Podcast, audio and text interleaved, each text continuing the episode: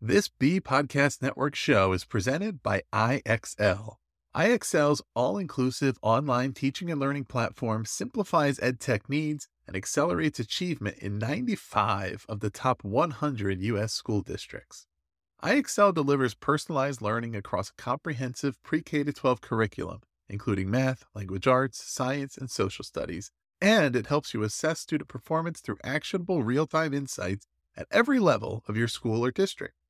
This one solution performs work that typically requires dozens of different tools.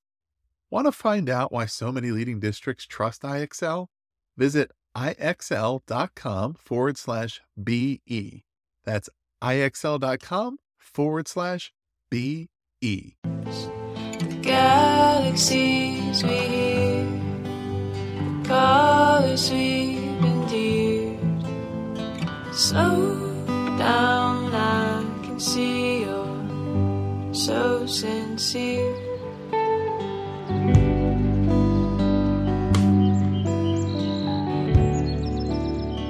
All right, welcome to another episode of Tell Me This. I am your host, Carey Borkoski, and we are in the summer of coaching. For those who are tuning in for the first time this summer, you know that we typically take the summer off.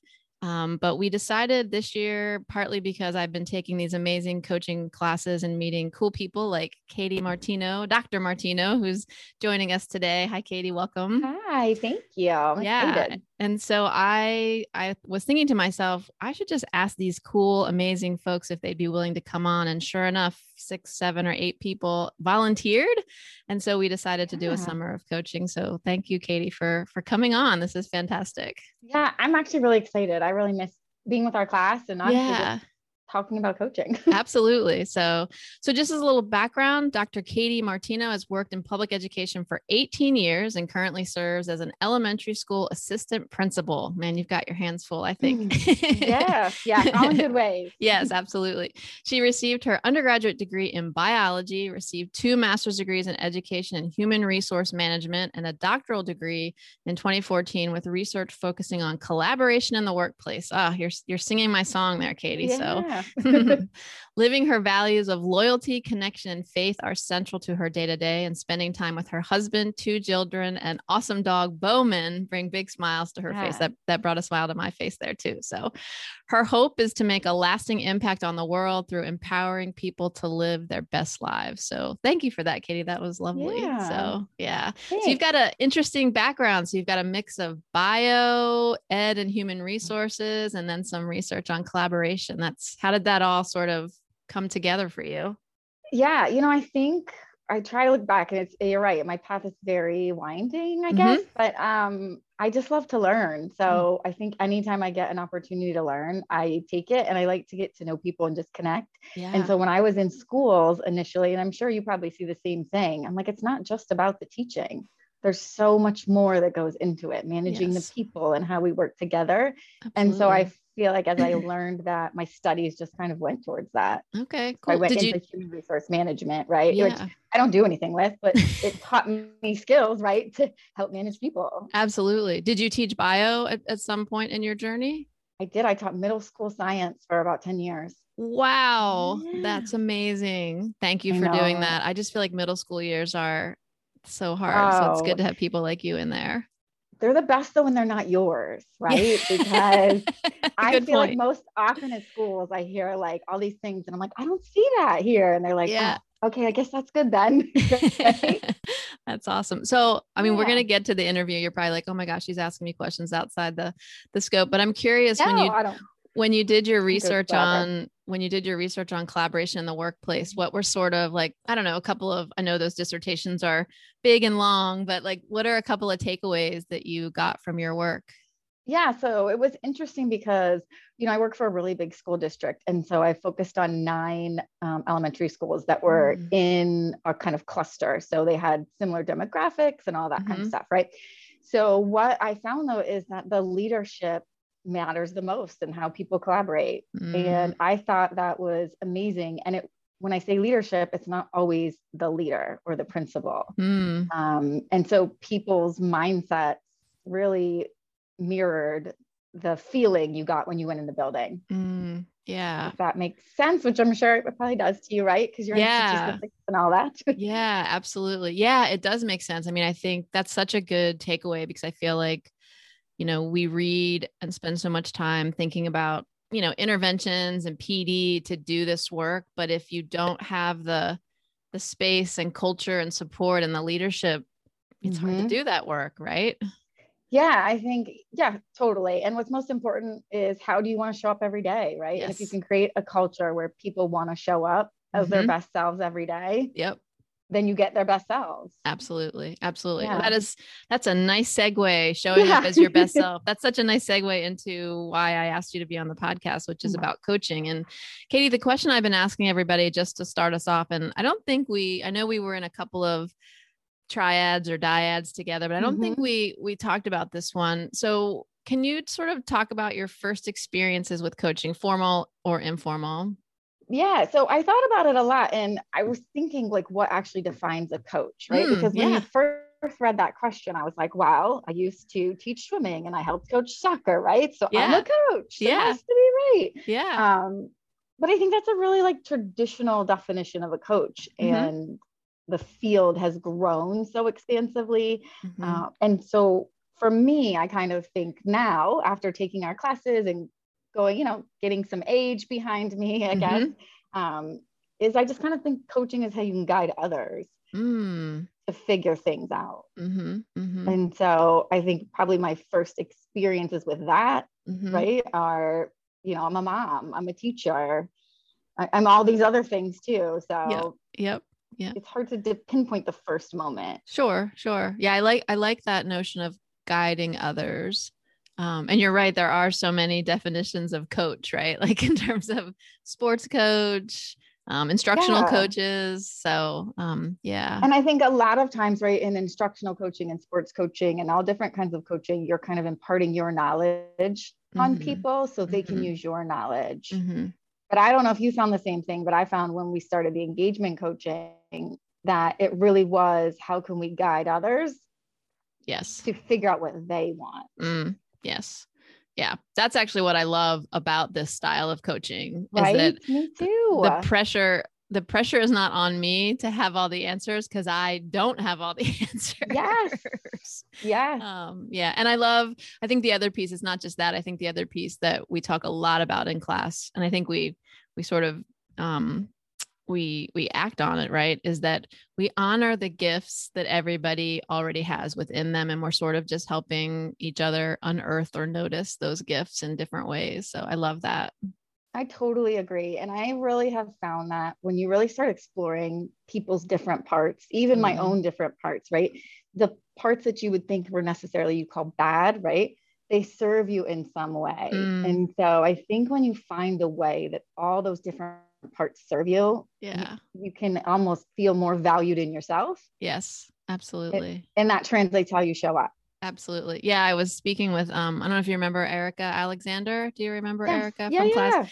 We were laughing hard about the 2% rule. Do you remember that? I love that. I say that all the time. What's the other 2%?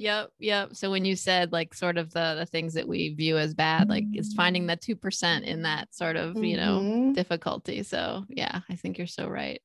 Yeah. Sure. And do you find that carries over for you in like personal life too? Oh, totally. Yeah. I feel like Jen shared a new term term I hadn't heard. She says she does a lot of self-coaching, and she calls it scoaching, which of course is so Jen.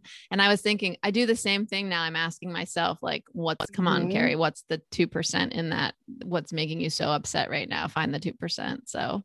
Right. And when you have a partner, you know, you live with all the time, right? And kids that you love to death, but like, they have different perspectives too. It helps. Yes, it helps. Absolutely. Absolutely. So I think related to that first, those first couple of questions, Catie, is my curiosity around, you know, it sounds like you've been showing up coach-like for a long time. I mean, I think as educators, we're often naturally drawn to that, but it sounds like as a swim coach and as a parent, I'm wondering, like, what was the point at which, or what was going on that sort of you decided to take coaching classes? So interestingly, I work with someone who took the class, which I know, you know, our instructor said that's largely how people continue to take the class. And that she said, was just singing its praises and how awesome it was. And I was like, okay, I'll try it. Mm-hmm. And I took it and I like drank the Kool-Aid 100%. I mean, it made me better. It made my family better. It made how I show up at work better. Yeah. And it's simple, right? Which is the most amazing part. So yeah, that was it for me. I took it on a recommendation of a friend, and it's just amazing. And I couldn't stop. Yeah, I totally agree. And, you know, my audience is familiar with coaching just because I've been singing its praises like you have, it sounds like, since I started taking classes. But I'm still trying to like really make it tangible, because I often feel like when we say coaching, it's like this ambiguous term that has lots of definitions. And so I'm wondering, in your personal, professional lives, Catie, how do you show up as a coach? Like, what does that look like? Yeah. I think that you show up present, right? Like you just show up and being present. And in the style of coaching, you know, as you know, that we're learning and kind of practicing each day, you just be willing to listen. And if you ask the right questions, then people will start to hear their inner voice. And I think we have so much chatter in the world right now, and technology is amazing, but it also, I think, creates a false sense of connection. And we see that a lot, especially in schools, and, you know, even now more so with online learning. It's different. Yeah, it is different. It's just different. So I think when you can show up present and curious and just willing to listen, amazing things can happen. Absolutely. What do you think? I'm thinking, I know you have kids and students. What do you think the impact has been on them when you show up present and more coach-like as you describe? Yeah. So for me, I think that for so long, I felt pressure to just make kids learn, right? Make my kids behave, make certain things happen in my house a certain way, right? Like I'm very type A, but you know, I just felt it's so much pressure, and you don't realize it until, you know, this style of coaching has allowed me to see that people are amazing. They don't need me to do that. They can do it themselves, including my kids. Yeah. When they have the right structures in place and they can trust themselves. And I think the biggest thing for kids that I'm kind of trying to work into showing up more coach-like at school is, how can I help them show up confident that they can just do it and make the right choices. That's awesome. It sounds like, you know, and I don't want to put words in your mouth, but it sounds like as you are showing up coach-like for your students and your kids and whomever, sounds like you're getting some benefit out of it as well. Is that true? It has changed my life 100%. I'm not even, I can't, which is weird, right? I mean, I guess it's not weird, but there are very few things I think that you can say change your life. And it has completely changed my perspective. And I think when you look at it, like, I don't have to impart anything, but I want to empower someone else. It gives the power back to them, right? Like, I almost wonder, have I inadvertently taken the power away from, like, even kids to make decisions because I'm telling them what to do? And there's a place for that, 100%. Sure. But I think there's also a time to step back and just see what happens. Yeah. Yeah. That's so interesting. Have we taken the power away from even the kids? I hadn't thought about that. And when you said there's a place for that, I don't know. Like, I mean, safety, maybe, like, that's safety is the one place that popped in my head when you said there's a place for that. Are there other, you think, 100%. Appropriate? Yeah. You know, I was thinking certain things, right? So I have two kids. One's my daughter's 4 and my son's 15. So they're at vastly different stages of life. And my son just got his first job, and we were teaching him how to use a bank account, like to open his bank account. Got it. For me, I'm not going to ask him powerful questions to try to get him to understand, right, how this process works. Sure. I'm just going to show you. Yeah. Yeah. Right. But yeah, I think those kind of skills related things we teach. Yeah. Okay. But the aptitude stuff, like the curiosity and how kids treat other kids. And sometimes we almost jump in too quickly, I think. You got to let them figure it out. Yeah. Yeah. I was listening to a podcast, and honestly, Catie, I don't know if you feel this way, but during the pandemic, my days and weeks just run together. So I know it was in my past. I'm not sure when. Yes. Yeah. But the gentleman had written a book, and he was talking about the advice trap. And he was saying that, like, if we move too quickly to give advice, 9 times out of 10, we're addressing the wrong problem. And that's what it sounds like to me that you're talking about. Yes. But I think so often though, we feel this pressure to make things appear a certain way. And we can do that when we control it. But the bottom line is, and I've always said this, we can't control anyone. I cannot. And so if you empower kids or people, then you don't have to control. And that's freeing almost. Absolutely. What are you, I'm trying to think how to ask, speaking of questions, how to ask this question. What are you trying to do? Like as a school leader, like what are you trying to sort of help your school look like or paint it so that these things can sort of emerge in the ways that you're describing? Like, what does that look like for you in your building? No, I love that question. So I'm kind of on this path of self-discovery in this process as well. And so I did this experiment. We have kids back in the building, which I'm grateful for. Yeah. And I took this block tower and I took it to a kindergarten class and like, let's try to build the tallest tower. And it fell. And they were like, it's okay, Dr. Martino, let's rebuild it. I'm like, great. And we rebuild it, right? We probably rebuilt this thing too many times. Yeah. But it was fun. And then I did it in each grade level. And by the time I was up in 5th grade, once it fell, they're like, forget it. It's not going to work. And I'm like, wait a second, what happened? But I think part of what happened is we tell kids what to do. And if what we tell them doesn't work, they look to us to see what will work. But when they're 5, they don't, as you know, right? Because your kids are young. Yes. They just keep trying until they figure it out. And so my vision is hopefully to create a school where we encourage kids to keep trying and keep exploring and not worry when the tower falls, not worry when, what happens if you fail the test? You know what happens? Nothing, literally nothing. That's right. That's right. I mean, not to take away from the importance of it, but you know, yeah. But what happens if you don't learn the material? And that's right. What I try to tell the kids. Then you're missing out. Yeah.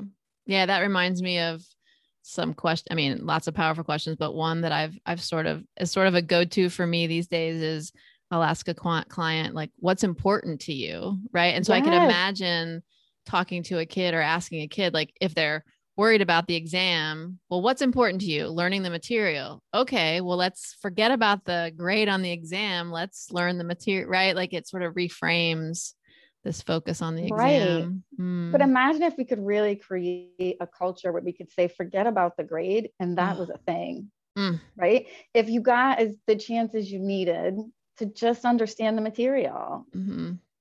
Yeah. Do you think there's an appetite for that in this country? And I know you're a school leader and I don't want to put you on a weird place, but I'm just curious. Not at all. Yeah. I think if we could shift the mindset, I don't understand how there wouldn't be. I do think grades are important. Yeah. But I don't think how many times you try to get somewhere changes that you got there. Yeah. It seems like, I mean, I am not a social media, like I'm not on it all the time, but I've been noticing more articles about doing away with grades, particularly in higher ed. I think in higher ed, it's a little bit easier because the rules are different. So I wonder, like, is that real momentum or is that sort of a trend, you know, just somebody talking? I'm just curious. So, you know, and I don't know, it'll be interesting to see what happens because I do think like, if you do away with grades, what's the measure? Yeah, sure. There has to be something. Sure.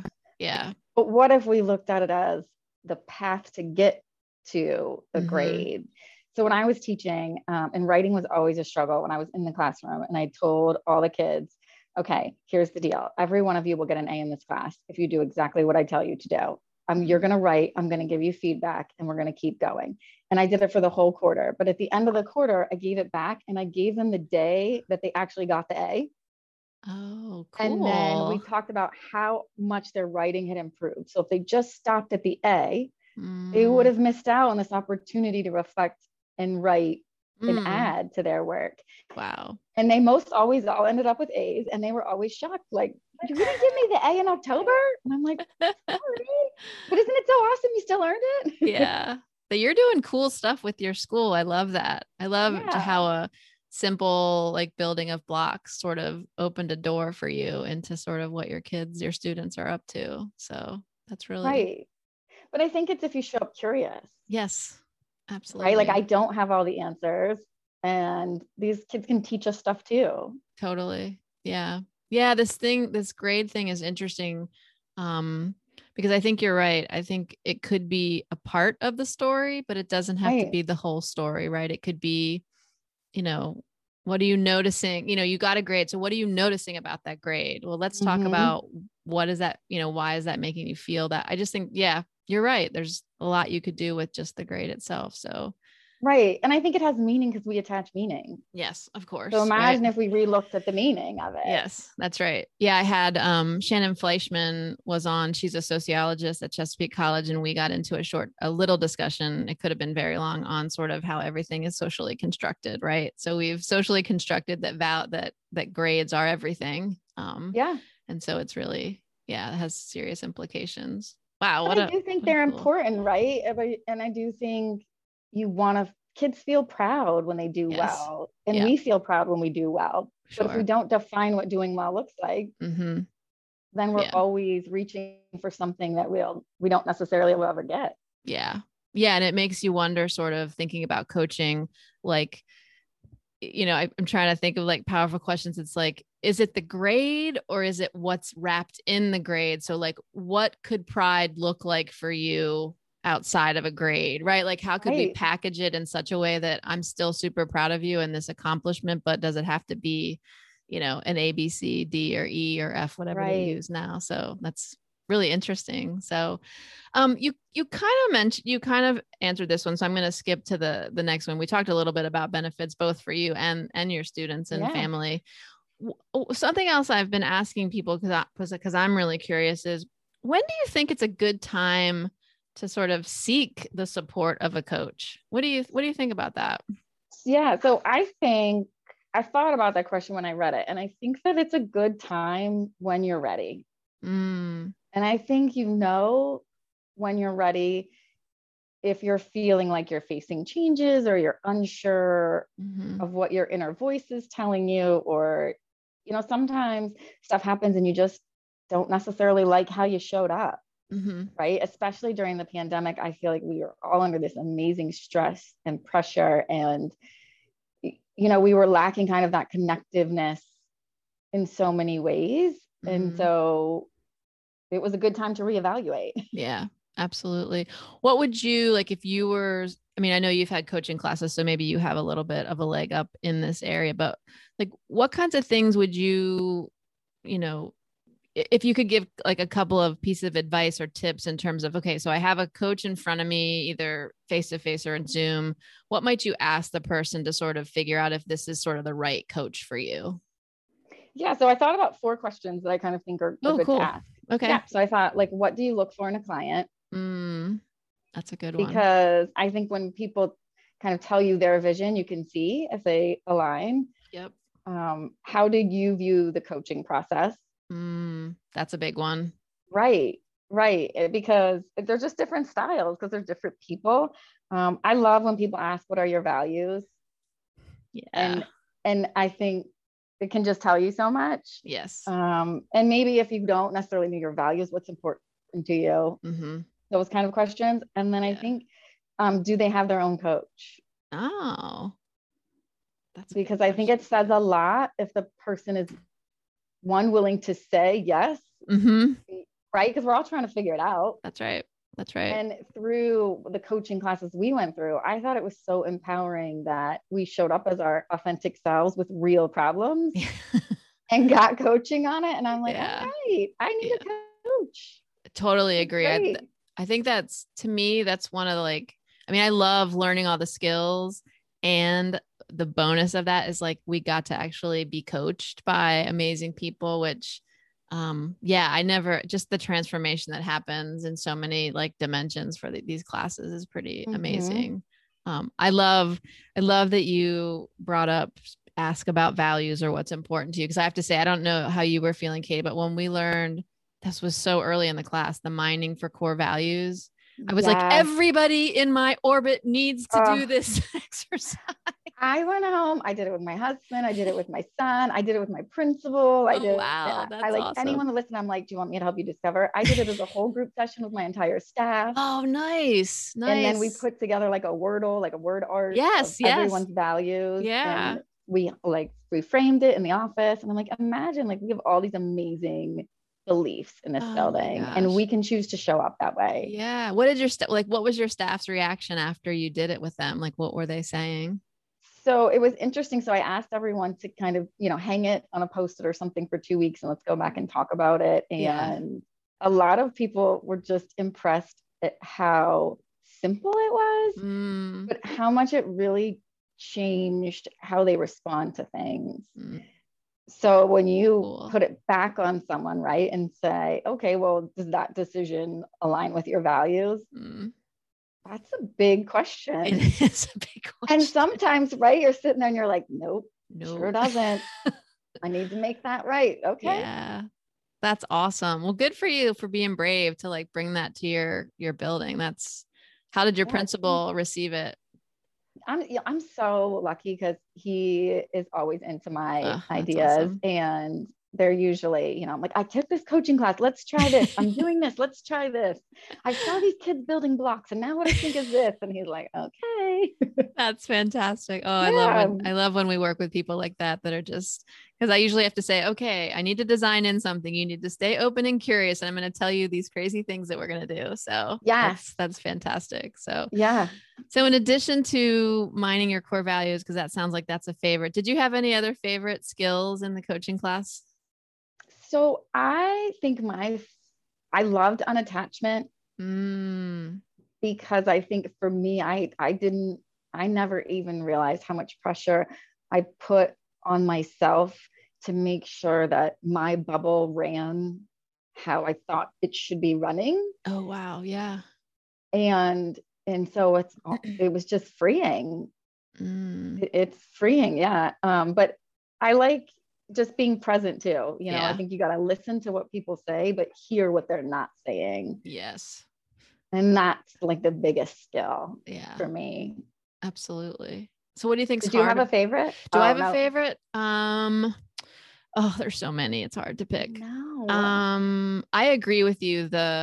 For me, we were talking earlier about self-coaching. The unattachment one has been a really good one for me because if I show up at a meeting, cause I'm, my audience probably knows this already, but I'm like super emotional. And so like, I can show up with like my emotions at the, like right on the surface of my skin. And so, when you're in a meeting with other faculty or whatever, you have to, self-manage. Yeah. And so it's been really good for me to be able to say, okay, why are you so attached to this? Can you just sort of, to just sort of use that metacognition to sort of think through what's going on? Like, why are you feeling that way? And release myself from that. So I think it's so awesome that you say that, right? Because I think that when you're feeling some kind of way, it's because of something that's going on in you. Totally. Where before I would put it on what someone else hadn't done. And that's why it bothers me. But now I'm like, wait a second, you're bothered. They're not bothered. That's right.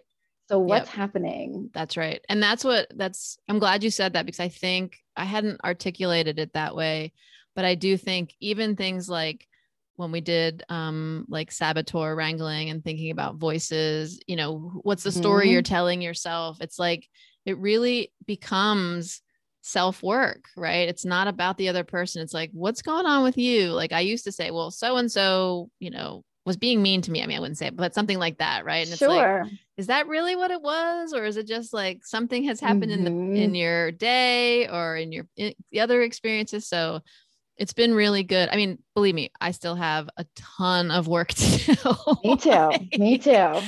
But I feel like it's progress that I'm at least noticing, right? Like the first battle of this is, I feel like the first step is noticing. So I do a lot of noticing. I'm not always good at, the next step, but I'm definitely noticing and trying to pay attention to how I'm reacting and why. So I think that I agree with you, the unattachment, the core values. I felt like you, I felt like to everybody, I was like, stop the presses, stop whatever you're doing right now. We need to do core values work right now. So, right. Absolutely. And it was funny because I did it with my 15-year-old and one of his came up and it was sleep. And I, at first I'm like, what? That is not. And then I'm like, you know what? This is his core value. Maybe he loves sleep. He's 15. Of course he loves sleep. I love sleep. Right. And so it was good even to keep practicing. Yeah. And thinking, like, when I did it with my staff, whatever anybody answered was okay, great. But why did it come up for me when I saw my sons? And I'm like, what? No. Yeah.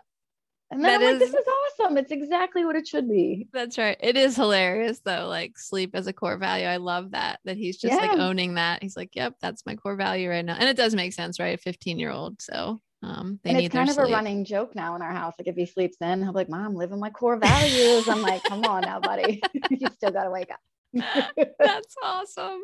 Yeah. Oh my goodness. So what do you think's hard about coaching? So I don't know that I would see this as necessarily hard, but I do think it requires kind of an aptitude of a certain skill set. Mm. And I think for me, the most important is, can you create a space where people can just show up as they are? Mm. Yeah. You know, I think we do have a culture where we want to give advice and I wonder, like I said earlier, if we're always giving advice, are we robbing people of the chance to hear what they want? Yeah. Mm. Need to sit with that. I love that. Right. That's so interesting.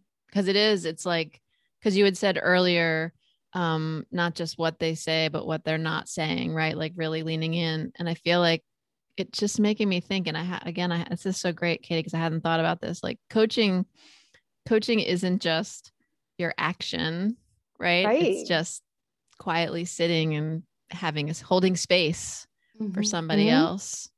And that can be uncomfortable for some. Oh, people. For all of us, for all of us, let's be honest, for all of us. Right. And I think it's a skill when you can just sit and let the person think through and just respond. And that's that. Yeah. Yeah. I'd be curious how you were feeling, Catie, but those first couple of weeks in the first class, I was like, so nervous. I'm like, no, quiet space is not good. Right. Like you're trying to think of a powerful question. And as we move through that course, I felt like, again, I'm still working on it, but I felt like being quiet and just letting, you know, if I was coaching you and I asked a question and you need a moment to process, I was getting better at just letting you process instead of trying to fill. How were you feeling those first couple of weeks? No, I totally agree. And when Jen first told us, you're just going to show up and bring your authentic self. And I'm like, wait, what? We're talking about our own problems with strangers. Like I who does that? Yeah. You do that? Yeah. But it was so organic and so easy. But I think it's almost because Jen and Antoine created that space where we could mess up. We could talk, not talk, you know, go through the process. And they were such cheerleaders. I felt like that it almost made it easier to just be. Mm-hmm. Yeah. And that's such an interesting way to sort of be coming to the end of our conversation, because we started the conversation talking about collaboration in the workplace. And what you said is it takes leadership, not necessarily the leader who has the leader role, but anybody who's a leader to create those spaces for collaboration. And I feel like you just described Anton and Jen, right, doing that sort of work that you described in your dissertation, which is kind of cool. I never thought about that, but I like how you put it all. Yeah, totally. Yeah. It's like that leadership shows up in all sorts of ways, whether it's in a classroom or your family unit or, you know, a leader of a building. So that's cool. Yeah. That's really cool. So I'm wondering, Catie, I always like to ask my guests, speaking of holding space, is there anything else you would like to share that we didn't touch on today in our conversation? So I thought about it when I saw the question, and I think the one thing that I would like to share is they talk about a lot in coaching, and the sessions are like 10% of the work, right? Mm-hmm. And then 90% happens outside of it. And I think that's just super important for people to understand. And I liken it to when in education, I call it, I've always used the analogy, you can't keep watering the plant without letting it grow, right? So like you got to water the plant and let it do stuff with it, use the nutrients, work them out, and then you can water it again. But if you just continually keep watering the plant, right, the plant will die. So I think it goes back to the same thing, right? Giving space. And so I was doing a coaching session and one of my clients followed up with me and she texted me the other day and she said, I've been thinking a lot about what we talked about. And I'm like, yay, it's growing. It, right. So the coaching sessions aren't just the coaching sessions, but it's what you do with them. That's right. When you leave. That's such, thank you for bringing that up. I think that's a good tip for clients and coaches, right? Mm-hmm. Because we also talked about being type A, being grade focused, being outcome focused. And as a coach, you can expect to have like a quote unquote, I'm putting air quotes so I can see, like accomplish something at the end of that session. It doesn't necessarily, who knows what'll happen. So yeah. And I don't think it can be all wrapped up in a bow. And I'm a person that likes things wrapped up. I don't like to leave things open. I know you'll probably understand that, right? Yes, I do. So to leave, but when you're working with really tough stuff, sometimes you got to leave it tough a little bit to think through the options. That's right. And so leaving things in an awkward moment, maybe, or not feeling like there's been a resolution can be hard, but I think that's the process. Yes, absolutely. That's so cool. That's a good way to conclude. I'm going to give you the last word there because that was amazing. So I have so much gratitude, Catie, for you coming on and taking time out of your busy, busy school day to chat with me. I'm so glad you're doing this. I can't wait to hear everyone's episodes. I feel like I'm going to learn so much. I hope so. Yes. It's been, like I said, it feels like so much gratitude and privilege. So thank you so much for coming on. Thank you. I appreciate it. All right, everybody. This has been another episode of Tell Me This, the Summer of Coaching edition, and look for a few more episodes to drop soon. All right. Take care, everybody. Thanks. So sincere under the glaciers of your last year. Someday searching for